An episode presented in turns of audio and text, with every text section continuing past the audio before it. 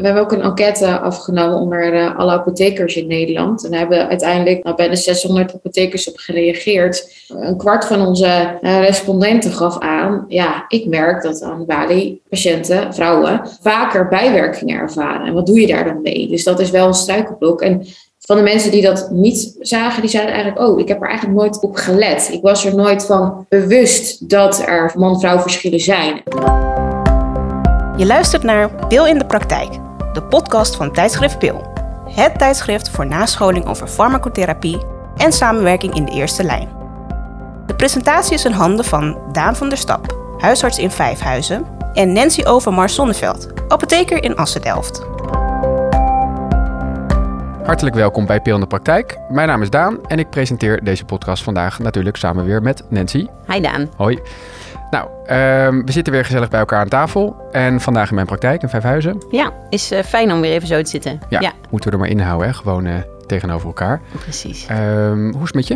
Uh, ja, wel goed. Ja, ik ben nu even een tijdje bezig in de nieuwe praktijk. Druk, druk, druk, maar wel uh, vol met energie. Ja? En, ja, en ik had ook wel weer zin in, in een podcast eigenlijk, want dat was eventjes geleden. Ja. Hey, en um, we zijn vandaag niet met z'n tweeën. Want laten we eerst beginnen met waar gaan we het vandaag over hebben? Uh, ja, uh, er staat een uh, mooi artikel in PIL. dat is in april verschenen en staat in het teken van genderspecifieke farmacotherapie. heel actueel en belangrijk onderwerp. En ehm, nou ja, dat is niet alleen binnen de medische wereld. Ik denk eigenlijk, gender is, staat hartstikke hoog bovenin alle actualiteiten nou ja, ja. onderwerpen, programma's. Ja. Uh, maar dus ook binnen de farmacotherapie. En uh, daar is een uh, mooi artikel geschreven door Marianne Abadier en Loes Visser. En die zijn dus ook vandaag bij ons aanwezig. Ja, mooi. Altijd toch boeiend om de auteur zelf even te spreken. Want dan kunnen we ook een beetje dingen die wij ons afvroegen na het lezen van dit pilartikel even de, de diepte induiken. Dus ja, ik ben benieuwd zeker. wat de dames ons verder kunnen vertellen. Ja, en zeker ook omdat zij, nou, ze werken dus onder andere als ziekenhuisapotheker in het Haga ziekenhuis in Den Haag. Uh, maar inmiddels zijn ze ook een beetje tv-personalities. Want zij hebben namelijk uh, voor uh, BNN-VARA hebben zij ook uh, de documentaire Reference Man hebben zij aan meegewerkt. en dat is ook veel besproken en bekeken. Dus um, um, ik denk dat we het daar ook nog eventjes over gaan hebben. Zeker. En um, wat we denk ik zo ook nog even gaan bespreken... naar aanleiding van iets wat wij tegenkwamen in social media... voor zover we daar natuurlijk de hele Heel dag druk op zitten. mee zijn. Absoluut. Um, de positieve geluiden in de apotheek. Want we, horen, we, we, hebben natuurlijk vaak tussendoor even mopper vijf minuutjes. Dat we lekker Ja. even zo van waar, waar loop je tegenaan. Maar we kwamen Ja, we kwamen een heel positief berichtje tegen en dacht ik, nou, dat, dat is er ook. En daar gaan we ook even aandacht aan besteden. Precies. Ja, heel Klinkt goed. Maar laten we eerst onze gasten dan uh, erbij gaan halen. Gaan we doen. Oké, okay, nou inmiddels zijn in onze Zoom room uh, Marianne Abadier en Loes Visser uh, aangeschoven. Uh, welkom dames. Ja, leuk uh, om hier te zijn, Daan en Nancy. Ja, bedankt voor de uitnodiging. Ja. Heel goed. Hey, super fijn dat jullie er zijn, want ik vind dat het leuk om met de auteurs samen een beetje de diepte in te duiken van het uh, belangrijke onderwerp uh, wat jullie uh, hebben beschreven in jullie artikel en pil. Um, verschil tussen man en vrouw, met name dat er meer aandacht moet komen voor uh, onderzoek in, uh, in, op farmacogebied uh, naar vrouwen en wat daar nodig is. Misschien voordat we de diepte ook induiken, leuk ook voor de luisteraar dat jullie um, even introduceren. Want ik begreep, Loes, jij bent ziekenhuisapotheker in het Haga ziekenhuis? Ja, klopt. Ik ben ziekenhuisapotheker in het Haga ziekenhuis en ook opleider. Dat doe ik vier dagen per week. En daarnaast doe ik nog één dag per week doe ik echt onderzoek. En uh, dat doe ik eigenlijk uh, voornamelijk in het Erasmus MC. Okay. En de bedoeling is wel dat ik de komende jaren ook in het Haga ziekenhuis uh, wat meer onderzoek ga doen. En is dat altijd op dit gebied geweest? nee, dat, dat klopt. ik ben eigenlijk vooral geïnteresseerd in, nou ja, in meerdere factoren hè, die de, ja, een diversiteit in, in, in geneesmiddelrespons kunnen veroorzaken. En dat kan zijn hè, door oudere leeftijd. Het kan zijn door geslacht, het kan zijn door een ander DNA-profiel. Dus eigenlijk waar ik vooral in geïnteresseerd ben, is het identificeren van speciale patiëntgroepen die anders reageren op geneesmiddelen.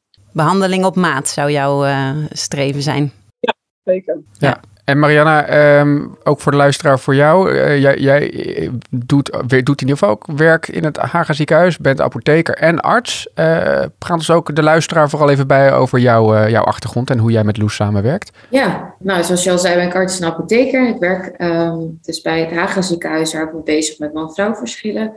En uh, voor de rest werk ik nog in het Alreine ziekenhuis um, op de afdeling geriatrie. En um, bij de psychiatrie uh, doe ik spreekuren. Dus ik um, werk parttime als apotheker en parttime als uh, arts.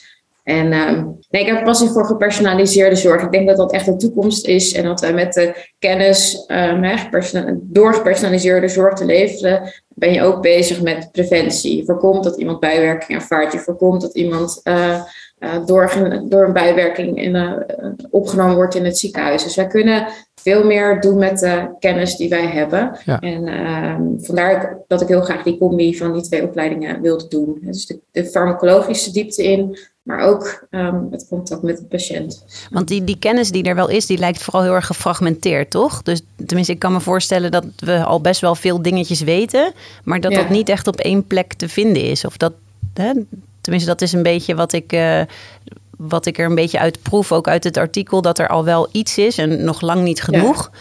Maar dat dat helemaal niet zo heel erg uh, duidelijk te vinden is. Of überhaupt niet genoeg op het netvlies staat. Um, dat is tweeërlei. Dus een deel is echt wel kennis ja. En een deel inderdaad kennis die er wel is, maar die nog niet geïmplementeerd is in richtlijnen en in de leerboeken. Um, dus het is inderdaad op twee vlakken. Ja. En dat is dus ook een reden waarom we ons best wel hard maken um, voor dit onderwerp. Is niet echt feminisme, maar meer medisch activisme. Dat uh, gewoon kennis die er wel is, um, eigenlijk om, om um, goede gepersonaliseerde zorg te kunnen leveren. Ja, precies. Ja. En dat, dat medisch activisme, wat je, vind ik wel een mooi woord eigenlijk. Ik heb de Reference Men bekeken. En dan, dan zie je dus in de, in, de, ja, in de tijd hoe weinig er eigenlijk gebeurd is. Of als er dan weer iets gebeurde, dat het dan weer heel lang duurde voordat er weer ergens actie op ondernomen werd. En dan was het eigenlijk altijd naar aanleiding van iemand die vond dat er aandacht ergens voor nodig was. En dan werd er weer even wat aangezwengeld. En dan kwam het weer in stiller vaarwater. Dus het zou mooi zijn als jullie nu iets aanzwengelen wat in beweging blijft. Nou ja, er zijn een aantal dingen belangrijk, denk ik. Hè. Bij uh, de ontwikkeling van nieuwe geneesmiddelen, daarvan kun je zeggen dat het veel verbeterd is. Hè. Het is echt niet meer zo dat alle klinische trials alleen maar met mannen gebeuren. Hè. Dat was vroeger zo, maar dat is niet meer zo. Dus daar is veel verbeterd. Alleen, uh, ook daar uh, is de situatie nog verre van ideaal. Want uh, je ziet dat er een aantal indicatiegebieden zijn waar het percentage vrouwen nog achterblijft. Dat is bijvoorbeeld zo bij hart- en vaatziekten. In de, in de trials bij hart- en vaatziekten, daar zit eigenlijk nog, daar zijn vrouwen gewoon ondervertegenwoordigd. Um, en ook ja, vervolgens zie je dat de informatie die er uit die trials beschikbaar is, dat die eigenlijk maar heel mondjesmaat gewoon in, in het publieke domein terechtkomt. Dus in de registratiedossiers dan kun je keurig terugvinden van hè, hoeveel vrouwen zaten er in de studies, wat was het behandeleffect bij mannen en wat was het behandeleffect bij vrouwen.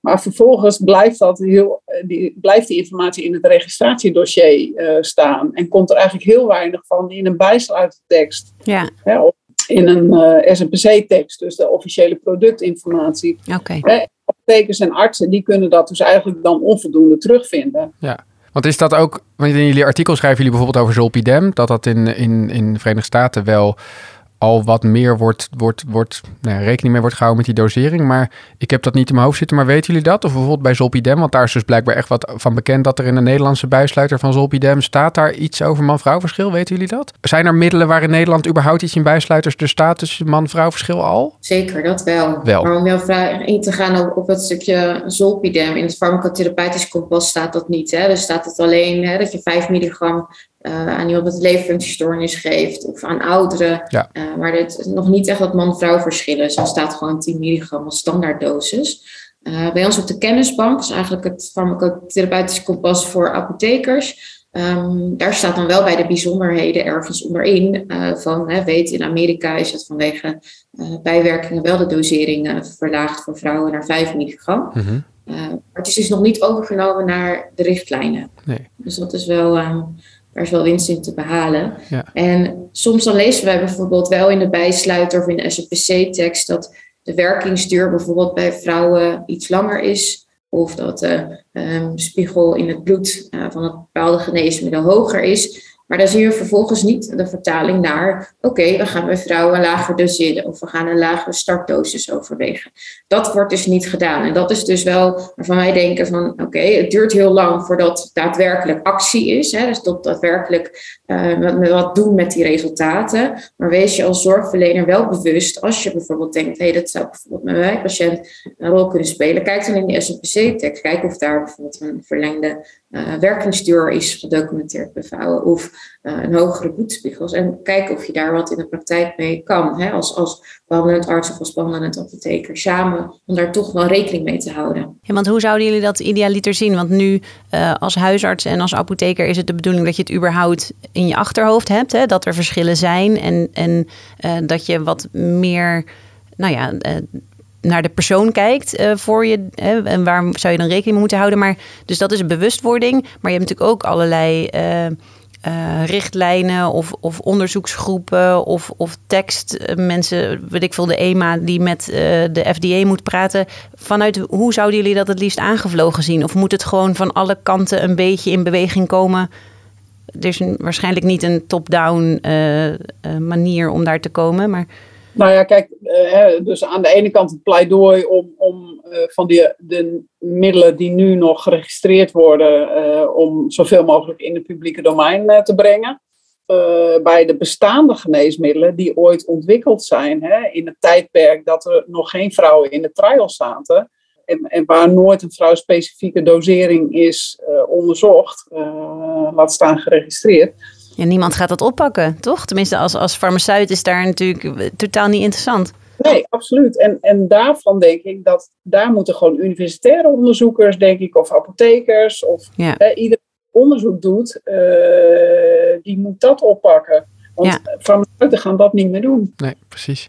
Ja, want wij zijn dan toch altijd wel benieuwd hoe we dan in de praktijk daarmee aan de slag moeten. Maar dat, dat is toch ook, uh, dat zal de toekomst een beetje moeten uitwijzen. Maar wat ik van jullie begrijp is dat dat ook heel erg, uh, ja, ook wel bepaald wordt door het onderwijs bijvoorbeeld. Dat toen wij uh, op de Unie zaten, dat daar nog heel weinig aandacht voor was. Nou, misschien is een stukje bewustwording aan de balie ook belangrijk. Dat, dat komt natuurlijk, vrouwen hebben meer bijwerking, maar wat doe je er nou aan? Ga je dan het gesprek aan en ga je dan met de huisarts bekijken? Hey, is dosisverlaging eventueel een optie?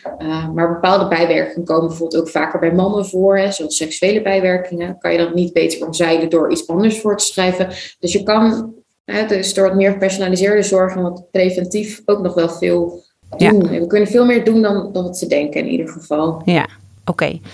Okay. Um, Even kijken, dus we hebben nu al het een en ander uh, besproken. Ik denk dat we sowieso uh, nog even moeten gaan kijken van... goh, wat kunnen wij daadwerkelijk aan de balie of in de spreekkamer... Uh, met de patiënten hiermee... Ehm, ja, wat kunnen we hiermee doen? Um, wat in ieder geval duidelijk is, is dat de toekomstige apothekers en huisartsen... in hun basisopleiding misschien daar wat meer aandacht aan zouden moeten besteden. En dat wij ons moeten nascholen op dit onderwerp. Dus daar hebben jullie ook nog wel het een en ander over te zeggen. Dus daar kunnen we zo meteen over verder praten. maar nu eerst even dit.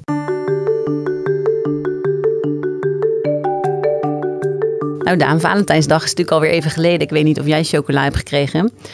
Um, maar in uh, het kader van cadeautjes en chocola.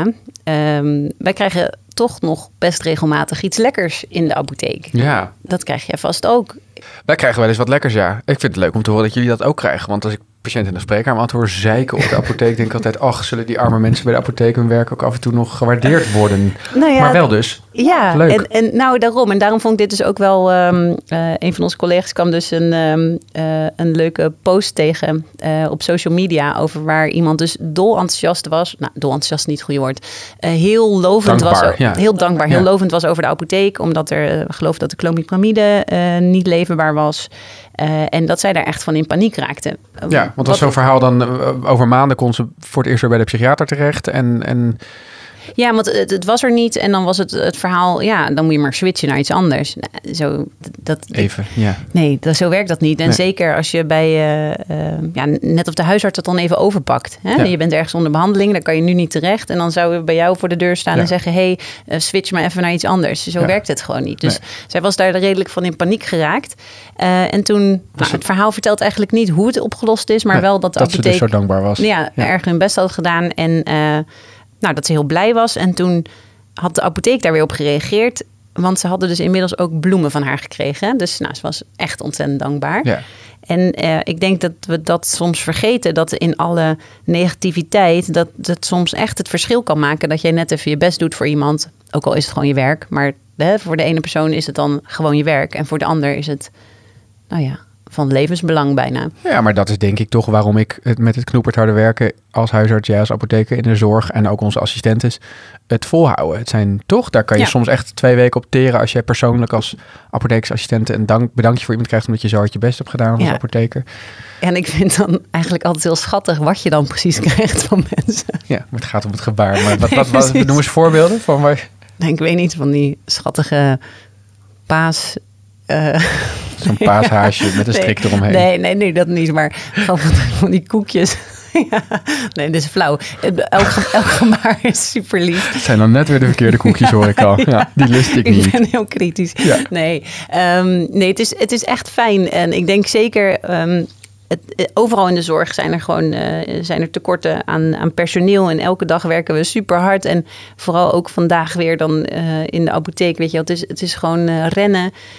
en heel veel gezucht en steun vanaf de andere kant van de balie. Ja. En dan is het ook gewoon echt heel fijn. Om af en toe even zo'n bedankje. En we weten ook wel dat het normaal is toch dat mensen zuchten en steunen. Want er gaat ook veel, door, ook weer door personeelstekort, tijdtekort. Zeker. Gaat ook veel mis. Er wordt ook vaak onderling tussen zorgverleners. We maken niet voor niks deze podcast over samenwerking wordt ja. wel eens slecht gecommuniceerd, wel eens vaker dan één keer per dag.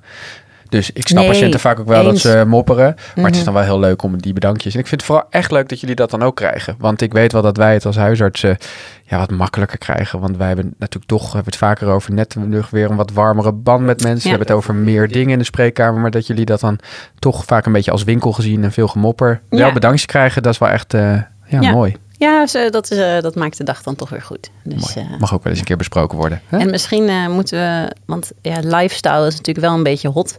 Al die chocola. Jij wil ja, voortaan uh, ble bleekselderij. Ja, ik ga het regelen dat iemand bleekselderij voor jou meeneemt naar de apotheek. Komt dank voor je, elkaar. Dank je, Daan. Ja, ik zei net al dat we het ook eventjes over het uh, onderwijs of het nascholen wilden hebben. Want dat uh, kennis is natuurlijk een heel belangrijk punt hier.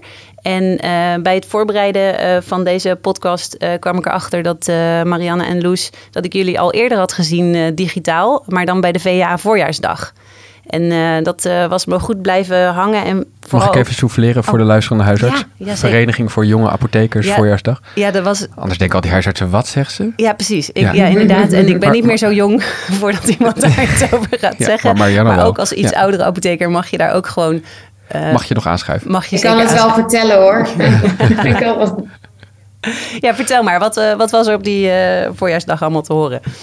Nou, de Vereniging van Jonge Apothekers is een vereniging voor apothekers tussen tot 40 jaar. Um, alleen er kunnen dus ook apothekers uh, uh, meedoen aan activiteiten. En uh, daar hebben we een groot voorjaarsdag georganiseerd om het onderwerp gender- en seksspecifieke farmacotherapie op de kaart te zetten. Um, en daar kwamen uiteindelijk 350 zorgverleners op af. En daarnaast ook veel aandacht van pers. Dus dat was wel heel erg leuk. Dat, dat het onderwerp uh, nou ja, voor het eerst zo uh, groot uh, binnen ja. de farmacie neer is gezet. Ja. En ik begreep dus dat dat ook dat, dat jullie een beetje heeft samengebracht. Ja, ik zat in de organisatie. Ik ben zelf bestuurslid van de Vereniging van Jonge Apothekers. Um, en dit onderwerp wilde ik al heel lang iets over organiseren.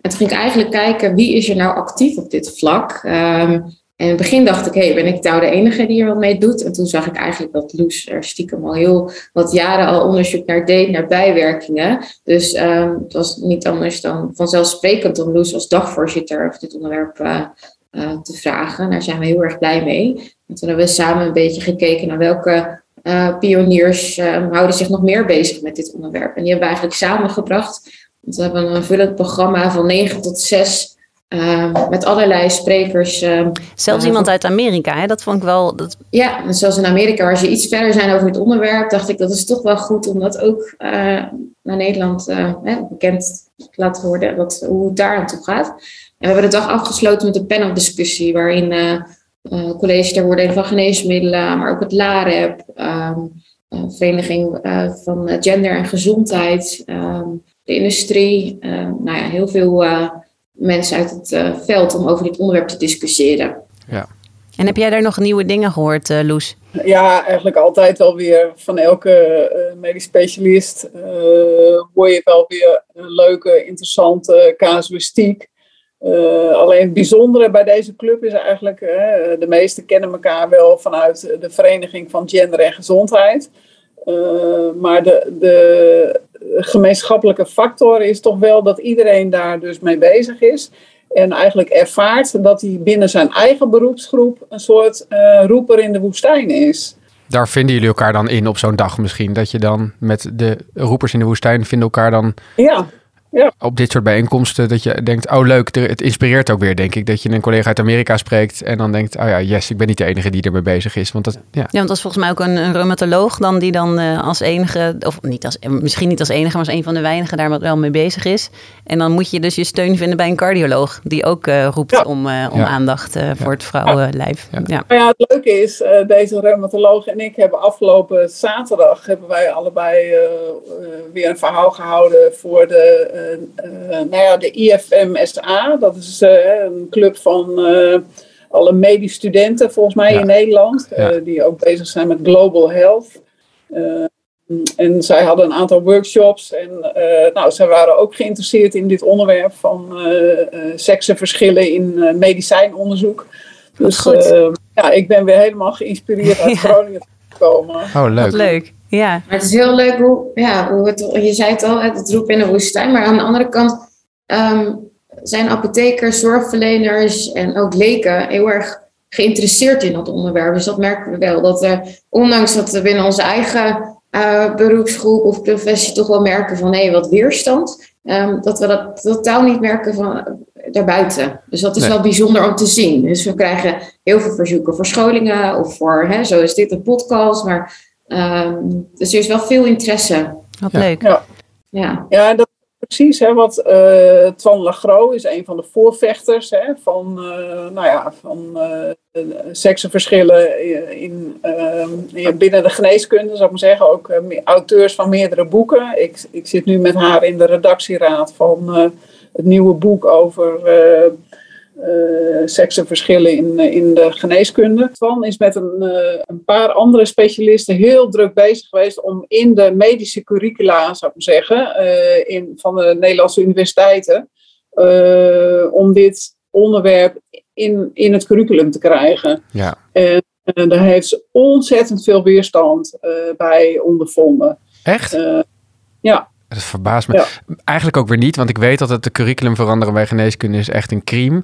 Uh, bij farmacie weet ik minder goed, maar dat lijkt me ook wel vrij dichtgetimmerd misschien. Maar ik ben echt verbaasd dat dan zo'n sexy onderwerp als wat jullie in je artikel beschrijven, wat, wat jullie zeggen. Elke collega die je spreekt um, zegt dat wel. Ik, ik wil er eigenlijk wel meer over weten. Of valt ja. dat dan toch ook tegen? Merken jullie bij collega's ja. ook wel weerstand ja. en zuchten? Ik merk dat binnen mijn eigen beroepsgroep ook heel erg. Hè. Ze vinden het leuk dat iemand uh, uh, nou, er bezig is. met zo'n onderwerp bezig is. Maar uh, nou, ze zeggen echt van, ja, weet je, ja, de overeenkomsten zijn veel groter dan de verschillen. Dus men gelooft dus, bijna niet zo in het verschil. Nee. Of zo dan. Oh bijzonder. Maar dat in het curriculum krijgen, zei je Loes, dat is dus uh, knap lastig. Want ik dacht wel, dat is natuurlijk wel de toekomst. Wat jij noemde in het eerste stuk van het interview net al, dat je zei, ik denk dat er uh, op universiteiten gewoon van de bestaande uh, middelen waar al het onderzoek al naar is gedaan, tussen aanhalingstekens, dat daar de universiteiten op moeten duiken om daar dan onderzoek naar te doen naar man-vrouw verschil of, of, of seksenspecifieke verschillen.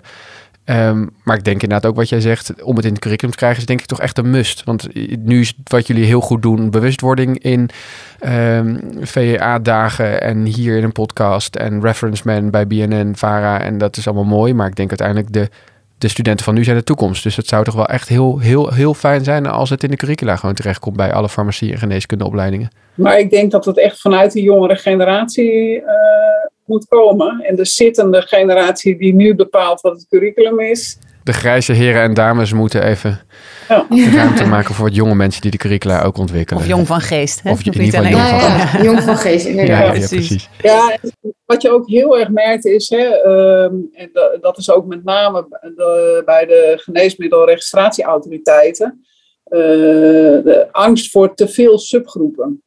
Oh ja, dat het te ingewikkeld wordt voor, voor mij als huisarts. Dat ik gewoon denk van ik volg het allemaal Ja. niet meer. Want er staat een kopje ouderen, er staat een kopje nierfunctiestoornis, een kompas, een stukje vrouwen, Ja. een stukje mannen. En dat je eigenlijk gewoon, ja, dat idee. Ja. Ja, maar is wel de toekomst natuurlijk. Meer gepersonaliseerde zorg. Nou, wou zeggen, Maar- dat is juist toch, ja, maar ja, Ja, inderdaad. Maar goed, verandering is altijd, een, is eh, altijd moeilijk en een lange weg. altijd moeilijk. Ja. Maar het is wel, we hebben, het, we hebben ook een enquête afgenomen onder eh, alle apothekers in Nederland. En daar hebben uiteindelijk eh, nou, bijna 600 apothekers op gereageerd. En wat daar wel echt naar voren kwam, is dat bijna 99% meer wil weten over dit onderwerp. Over die farmacologische, farmacotherapeutische eh, verschillen. En ook echt ehm, behoefte hebben aan, aan informatievoorziening, waar ze dus informatie erop kunnen lezen. Want een, een kwart van onze eh, respondenten gaf aan, ja, ik merk dat aan Bali patiënten, vrouwen, eh, vaker bijwerkingen ervaren. En wat doe je daar dan mee? Dus dat is wel een struikelblok. En van de mensen die dat niet zagen, die zeiden eigenlijk, oh, ik heb er eigenlijk nooit op gelet. Ik was er nooit van Bewust. bewust, dat er vrouw, man-vrouw verschillen zijn. Want het is, eh, we zien symptomen. Een hartinfarct bij vrouwen kan op een andere manier eh, gepresenteerd worden. We zien dat de etiologie van ziekte eh, anders is, maar ook prevalentie van ziekte. Dus auto-immuunziekte. eh, veel vaker bij vrouwen. Uh, schildklierprobleem bijvoorbeeld. Ja. En, en dat, dat zien we dus ook terug dat meer vrouwen schildklierhormonen slikken. Dus ehm, het is veel groter. Dus dat, die bewustwording en, en kennis is erbij belangrijk. En we zien dus wel dat daar wel ehm, nou ja, behoefte aan is. Ja, precies. Nou, want wat je Ja. ook zegt, dat staat ook heel duidelijk in het artikel. Hè. Jullie proberen het allemaal een beetje uit te pluizen. Eh, inderdaad, het gaat natuurlijk over eh, kinetiek, maar het gaat over een heleboel verschillende facetten. En dus ook Ja. het melden van bijwerkingen, dat daar natuurlijk ook weer hele andere factoren meespelen. Dat vrouwen zich vaak wat bewuster zijn van hun gezondheid, sneller aan de bel trekken. Ehm, Ja. Dus dat, ik bedoel, niet iedereen is gelijk, maar in grote groepen zie je dat soort verschillen natuurlijk wel. En dan Ja. is dus ook weer eh, van ja, hoe ga je daar dan mee om? En je kan dat natuurlijk gewoon eh, benoemen of in ieder geval je realiseren. En dat kan je behandelplan dan weer beïnvloeden. Ja. Dus, ja. Ja, ja, en wat we ook niet moeten vergeten is, vrouwen gebruiken ook echt eh, meer geneesmiddelen. En ook als je corrigeert dus voor die hormonale preparaten, gebruiken vrouwen ook meer medicijnen. En dan is de kans op bijwerking natuurlijk ja, groter. met polyfarmacie. Ja. Met polyfarmacie en voorschrijfcascade. En ja, dus dat, dat kan een verklaring zijn. Maar ook wat jij aangaf, hè, dat mogelijk het meldgedrag ook ehm, een rol speelt. Vrouwen melden mogelijk meer, zijn zich meer bewust van hè, lichamelijke signalen. En dat is wel interessant dat uh, seksen speelt ook een rol. Uh, als we bijvoorbeeld kijken naar SSRI's, dus antidepressiva, en we kijken naar het meldgedrag van vrouwen en mannen, um, dan kan het zo zijn dat bijvoorbeeld vrouwen een bepaalde bijwerkingen vaker uh, melden. Maar dat hoeft niet per se te betekenen dat dat niet zo, net zo vaak bij mannen voorkomt. Um, voorbeelden als uh, overbeharing of juist haaruitval. Ja. Dat zou bij mannen, hè, als je al kalend bent, is dat misschien iets waarvan je denkt: oh ja, nou ja, dat hoort, hoort erbij bij het man zijn. Uh, maar bij vrouwen is dat wel iets waarvan je, waarvan je denkt: ja, dit, dit hoort niet. Um, hè, vrouwen zijn natuurlijk heel erg gek in haar. En andersom was dat geloof ik ook zo, toch? Als bij dat mannen sneller dan bijvoorbeeld borstvorming zouden melden. Of hè, dat daar dus. Uh, ja. ja. precies. Dus dat is ook nog een, iets, en dat maakt het dus ook heel lastig om er mm-hmm. mee te doen. Maar dat is dus ook iets waar we rekening mee moeten houden. Dat, dat niet alleen uh, uh, seksen uh, verschillen, maar dus ook gender verschillen een rol spelen. Ja. ja. En is er dan voor, voor ons in de praktijk, als we iets denken van nou, daar zou iets kunnen spelen, komt er een platform? Komt er iets, een soort centraal punt waar, waar al deze info samenkomt? Of is het toch nog het idee dat het zoveel mogelijk in de bijsluiters gaat komen? Of krijgen we een, uh, een soort LAREP voor... Een nationaal kennisplatform voor... Ja, dat zou natuurlijk wel, als ik het in mijn spreekkamer morgen tegenkom, zou dat denk ik wel toekomstmuziek zijn. Maar... Wat wij wel, het interessant wordt uit onder, ons onderzoek, is wel dat um, um, apothekers hebben aangegeven dat ze niet behoefte hebben aan weer een nieuwe website of iets waar ze naar willen kijken, maar dat ze het liefst willen dat de informatie die er is, um, juist geïmplementeerd wordt in bestaande middelen. Hè? Dus dat je niet weer naar een andere website moet kijken, maar dat het gewoon in het kompas staat, dat het gewoon in de bijsluiter staat. Um, ja, dat is denk ik ook wel makkelijker. En natuurlijk is zo'n website van Sonja wel heel fijn dat we daar kunnen, naar kunnen kijken. En die initiatieven zijn allemaal mooi. Ja. ja, ik denk dat je daar dingen misschien kan poelen en dat er dan vanuit daar misschien uh, ja, wordt gescoord hoe echt de evidence is. Of hoe, uh, hoe zeg je dat? Ja. Ja. Maar kijk, de, de, gemiddelde apotheker die kijkt op. Uh, de Niet in PubMed. Nee, kennisbank KNP. Ja. Uh, maar voordat je op de kennisbank van de KNP een apart doseeradvies voor vrouwen erdoor krijgt. Ja. Het is net zoiets als een curriculum voor de Moet je met hele goede evidence komen, denk ik. Moet je eigenlijk uh, een bijsluitertekst of een SNPC-tekst, zou ik maar zeggen, hebben die aangepast is met een vrouwspecifieke dosering. Ja. Dus het is kip en ei verhaal. Start toch bij dat onderzoek wat je zei, Loes. Komt het niet op die KNP-kennisbank? Dus bij bestaande middelen moeten echt universitair onderzoekers aan de slag eerst. Want anders krijg je het niet in wat jij zegt, Marianne, de, de jullie uh, respondenten zeggen. We willen het gewoon in de standaard dingen waar we al mee werken, de bijsluiters, uh, de kennisbank. En ja. dan komen we weer terug bij Loes, wat je in het begin zei. Dus het begint eigenlijk met universiteiten, bewustwording daar, dat mensen gewoon bestaande middelen moeten gaan onderzoeken. Want dan kan het pas uiteindelijk in de bijsluiters en op de kennisbank en op farmacotherapeutisch kompas terechtkomen. Begrijp ik dat dan goed? Ja. ja. ja. Eigenlijk wel. En, en kijk, uh, ik wil eigenlijk de komende jaren uh, gewoon ook met bestaande datasets. Hè. Er zijn ontzettend veel bestaande datasets waarbij er bloedspiegels van mannen en vrouwen zijn verzameld in het kader van een hele andere onderzoeksvraag. Ja, maar die zijn alleen niet zo gefilterd dan of niet zo uitgezocht als. Uh, nee, ja. maar die kun je natuurlijk prima hergebruiken ja. om te kijken van goh, uh, is die dosering die je aan vrouwen geeft eigenlijk niet veel te hoog? Ja. Nee. Want inderdaad, in RCT's wordt natuurlijk al wel al heel veel jaar uh, altijd de leeftijden in je inleiding en de, of in de methode wordt dat beschreven. Inderdaad, hoeveel percentage vrouw. Maar er ligt waarschijnlijk een schat aan data waar nooit op deze manier analyse is losgelaten op nee. vrouw verschillen. Nou, als, als jullie nou dat werk uh, voortzetten, dan gaan wij uh, bij ons in de praktijk uh, proberen daar in ieder geval met een open blik naar te kijken. Ja. Um, want dat is in ieder geval wat, wat dit onderwerp wel voor elkaar heeft gekregen. Er wordt veel over gesproken.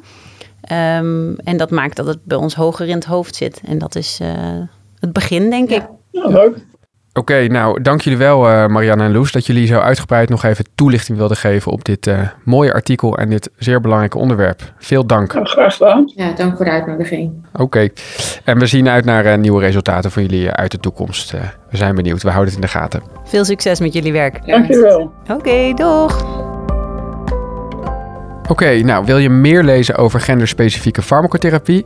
Lees dan de eerste editie van 2022 van het tijdschrift Pil. Wat mij betreft uh, echt de moeite waard. Ja, zeker. Ga naar www.pil-nascholing.nl voor meer informatie of om de geaccrediteerde e-learnings bij deze editie te maken. En uh, daarmee zijn we dan ook alweer aan het einde gekomen van deze aflevering. Um, fijn om weer even gewoon een uh, ronde tafelgesprek te hebben. Of in ieder geval zo uh, noem ik dat maar. Vind ik altijd heel gezellig. Ja. Ik hoop dat de luisteraars dat ook zo ervaren hebben.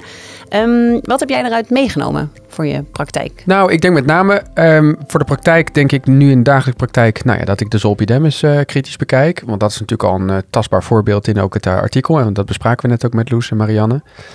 En ik denk vooral als ik co-assistenten of uh, huisarts in opleidingen verder ga opleiden, um, dat ik het daar met name ook gewoon met, ja, het is toch een beetje ook onderwerp van de toekomst. Veel weten we nog niet, moet nog wat Loes zei met data onderzocht worden. Dus ik ben benieuwd wat ons gevoed gaat worden. Maar het is wel die bewustwording in ieder geval van we moeten eager zijn en hongerig naar uh, nieuwe informatie. Dat ik dat in ieder geval wel de jonge dokters die ik opleid verder in mijn carrière dit wil meegeven. Dat het gewoon een heel belangrijk onderwerp is en dat je er in ieder geval alert van moet zijn. En dan ja. hopelijk later nog wat tastbare informatie in. Voor mij dan in het kompas en voor jou in de kennisbank. Want ja. hoe is dat voor jou nu? Wat zou je ermee doen? Nou, ik zit te denken, ik ben benieuwd, ga ik een beetje graven of het voldoende info is om een FTO over te houden. Of dat het in ieder geval een onderwerpje zou kunnen zijn bij een FTO. Om, ik denk hoe meer je erover praat, hoe meer je het terug hoort, dat het makkelijker wordt om er weer eens naar terug te grijpen. Of er aan te denken als iemand met een bijwerking komt. Of dus ja, heel concreet misschien nog lastig. Behalve dan inderdaad zo'n zo'n Dem voorbeeld, wat natuurlijk heel uh, tastbaar is. Maar ja, ik denk wel dat ik met mijn huisarts ook in gesprek ga. Ben benieuwd. Zeker. ik, hoor ik later een keer wat daar is uitgekomen. Of ze er zin in hadden, die veranderingen. Personalized medicine. Vast wel. Vast wel. we hopen dat jullie als luisteraar net zo geïnspireerd zijn geraakt als wij. En dat jullie er in de praktijk ook mee proberen uit de voeten te komen. Um, wil je reageren op deze aflevering of jouw ervaringen uit de praktijk delen? Uh, dan kan dat via podcast.pil-nascholing.nl. Wil je meer informatie over het tijdschrift Pil en het behalen van de nascholingspunten met het blad? Dan kun je terecht op www.pil-nascholing.nl. Um, ehm, we wensen iedereen een heel fijn voorjaar, want dat is uh, lekker weer begonnen. En we hopen heel snel uh, weer bij jullie terug te zijn met een nieuwe verse aflevering. Ik vond het leuk, Daan. Ja, insgelijks. Tot de volgende keer. Tot de volgende. Je luisterde naar Pil in de Praktijk, de podcast van tijdschrift Pil. Het tijdschrift voor nascholing over farmacotherapie en samenwerking in de eerste lijn. Pil verschijnt vier keer per jaar in de vorm van een papieren tijdschrift en geaccrediteerde e-learnings. Ga voor meer informatie en abonnementen naar www.pil-nascholing.nl